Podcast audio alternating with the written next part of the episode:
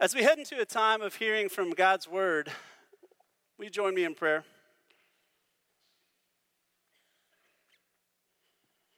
Holy God, we just join in what the kids sang and just recognize that your word is a light unto our feet and a lamp unto our path. This morning, God, would your word go out? Would it light up the path for us today? Might we see something we haven't seen before? Will you speak to our souls? God, we want to be more like you. We want to be transformed to be more like your son, Jesus. Would you do that in us now? We pray. Amen. Our scripture reading this morning is from 1 Thessalonians chapter 2, verses 1 through 12. And scholars believe it's possible that Paul in this passage is responding to critics of his ministry, or it could be that he's just anticipating some of the criticism that might be coming. But in doing so, we get a great picture of what Paul's ministry was like. So let's take a look at this together. You yourselves know, brothers and sisters, that our coming to you was not in vain. But though we had already suffered and been shamefully mistreated at Philippi, as you know, we had courage in our God to declare to you the gospel of God in spite of great opposition. For our appeal does not spring from deceit or impure motives or trickery, but just as we have been approved by God to be entrusted with the message of the gospel, even so we speak, not to please mortals, but to please God who tests our hearts. As you know, and as God is our witness, we never came with words of flattery or pretext for greed, nor did we seek praise from mortals, whether from you or from others though we might have made demands as apostles of Christ. But we were gentle among you, like a nurse tenderly caring for her own children. So deeply do we care for you that we are determined to share with you not only the gospel of God, but our own selves, because you have become very dear to us. You remember our labor and our toil. Brothers and sisters, we worked night and day so that we might not be a burden to any of you while we proclaim the gospel of God. You are witnesses, and God also, how pure, upright, and blameless our conduct was towards you. As you know, we dealt with each of you like a father with his children, urging and encouraging you and pleading that you lead a life worthy of God who calls you into his own kingdom and glory. The word of the Lord. I want you to imagine with me for a minute what this must have been like for Paul. Can you imagine the job that Paul had here?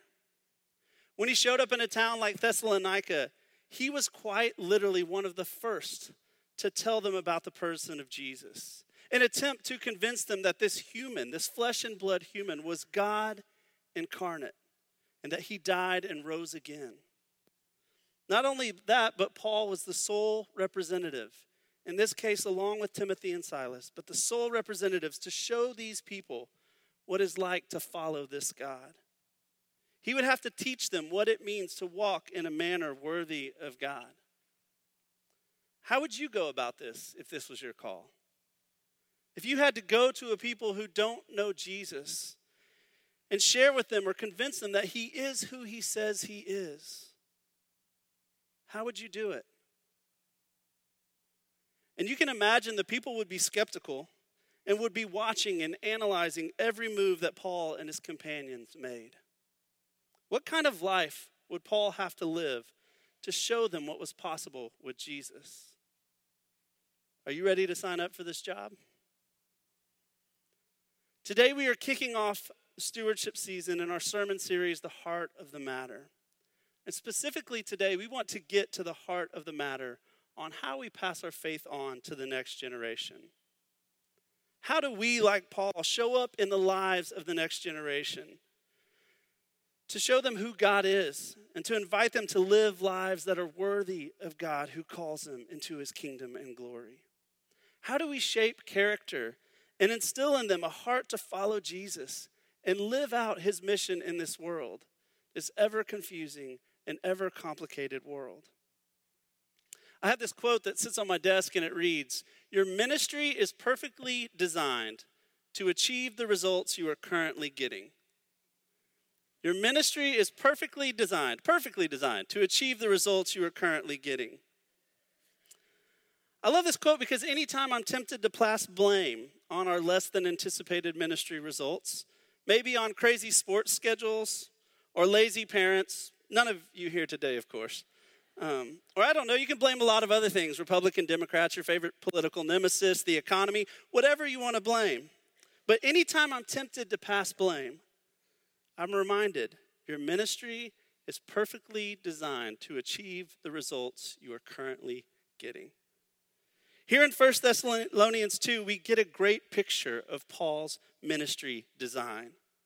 We get a glimpse into how Paul went about this massive task he was given by God. The results are good, so let's take a look at the design today to see what we might learn. Paul sets out in these 12 verses to appeal to the witness of the Thessalonians that his ministry among them was different than maybe some others who were just selling religion. If you walk through these verses, Paul reminds them in verse 1 that when they came to them, they had just suffered. They were flogged and imprisoned in Philippi. And Paul and his companions, they didn't shrink from the opposition. This gospel matters greatly to Paul, and he's willing to suffer for the sake of it. He reminds them this wasn't about impurity or deception or trickery. He reminds them in verses 5 through 7 that this wasn't about money or showing off or making demands with their status as apostles. It wasn't about greed or fame, but it was about the gospel. In verses 8 through 12, he reminds them of how they acted while they were with them. They were like nursing mothers caring for their children. They were holy and blameless in their conduct and how they treated the people of Thessalonica. They were like fathers encouraging and exhorting them to live their best possible lives. And then, right there in the middle of all this, in verse 8, we get this So deeply do we care for you that we are determined to share with you not only the gospel of God, but our own selves, because you have become very dear to us. We were determined to share with you not only the gospel, but our own lives as well, because we care for you. Here we are starting to see the basis of how Paul went about the task of sharing God's love with these people. Did you notice the other phrase that Paul kept repeating? As you know, you yourselves know, you were witnesses, as you yourselves know. In reminding the Thessalonians about the authenticity of their ministry among them, he doesn't point to logic or reason. Remember that lesson I taught or that great point that I made? He doesn't even appeal to the facts of Jesus or the resurrection. He doesn't point out flaws in other religions or philosophies that they might be living into or encountering or worshiping. He appeals to relationship. He appeals to the experience of the relationship they shared when he was with them as evidence of the authenticity of his message. Think about this for a minute. Paul's life would have been easily observed. You can imagine as Paul traveled to these cities, he would eat in the city square. He conducted business as a tent maker. He stayed in people's homes. He entered into the life with the people of the city. They saw him in action every day among the people. What Paul is doing here is practicing the incarnation of Jesus. He is practicing exactly what Jesus did for us. Jesus showed up. He came in flesh and blood and moved into the neighborhood. He showed us what the Father was like by living and walking among us.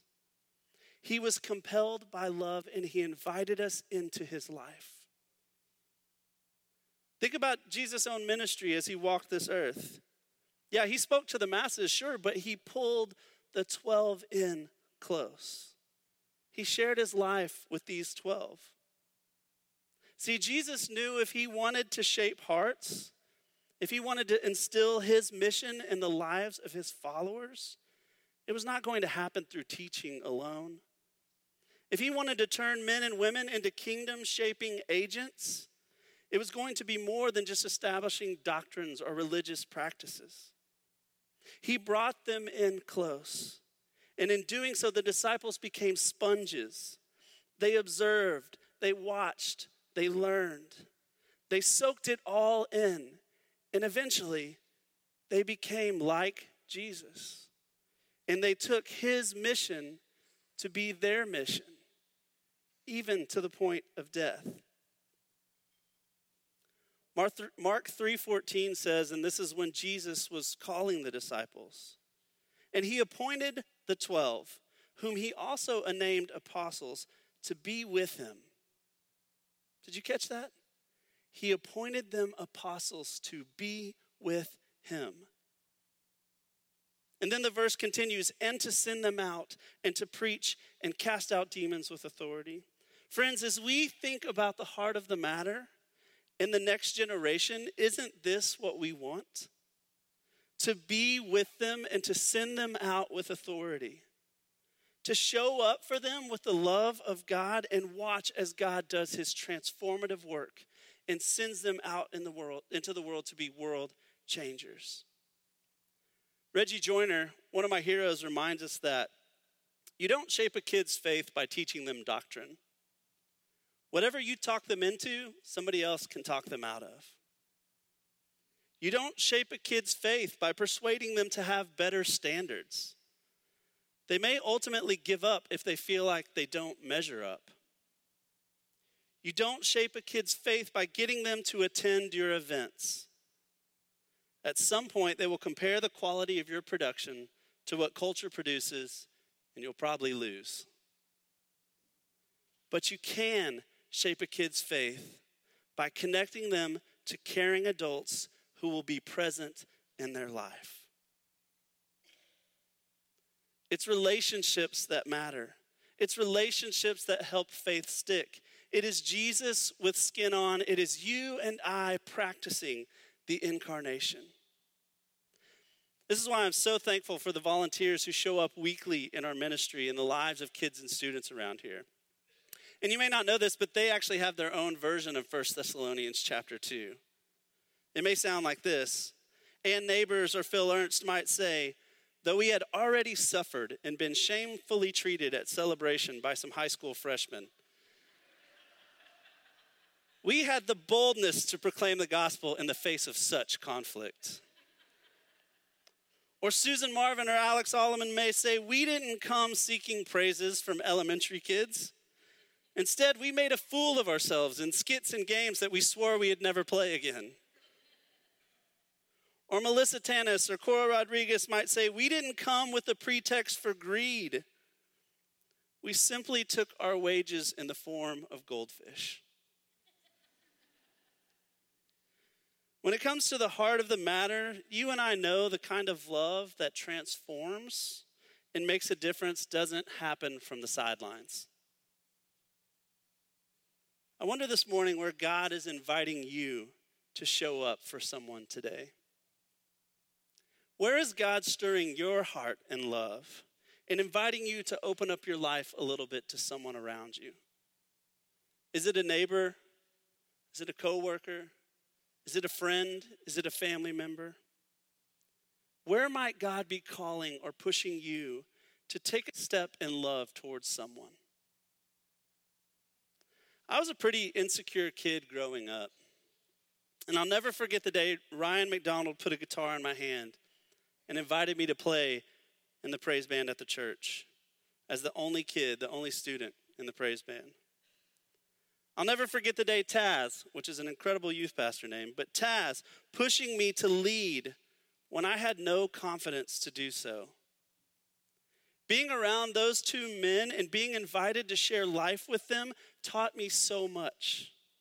I owe a great deal to them today for who I am.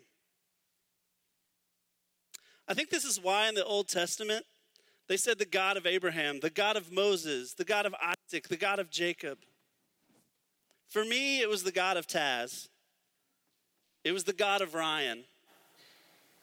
There are kids growing up in this church who will say it was the God of Jarrett, the God of Martha, the God of Mike, the God of Carol. Because, like Jesus, like Paul, they showed up in the lives of young people sharing with them the extravagant love of God, and it made all the difference in the world. Where might God be inviting you to show up and to share his love today? Amen.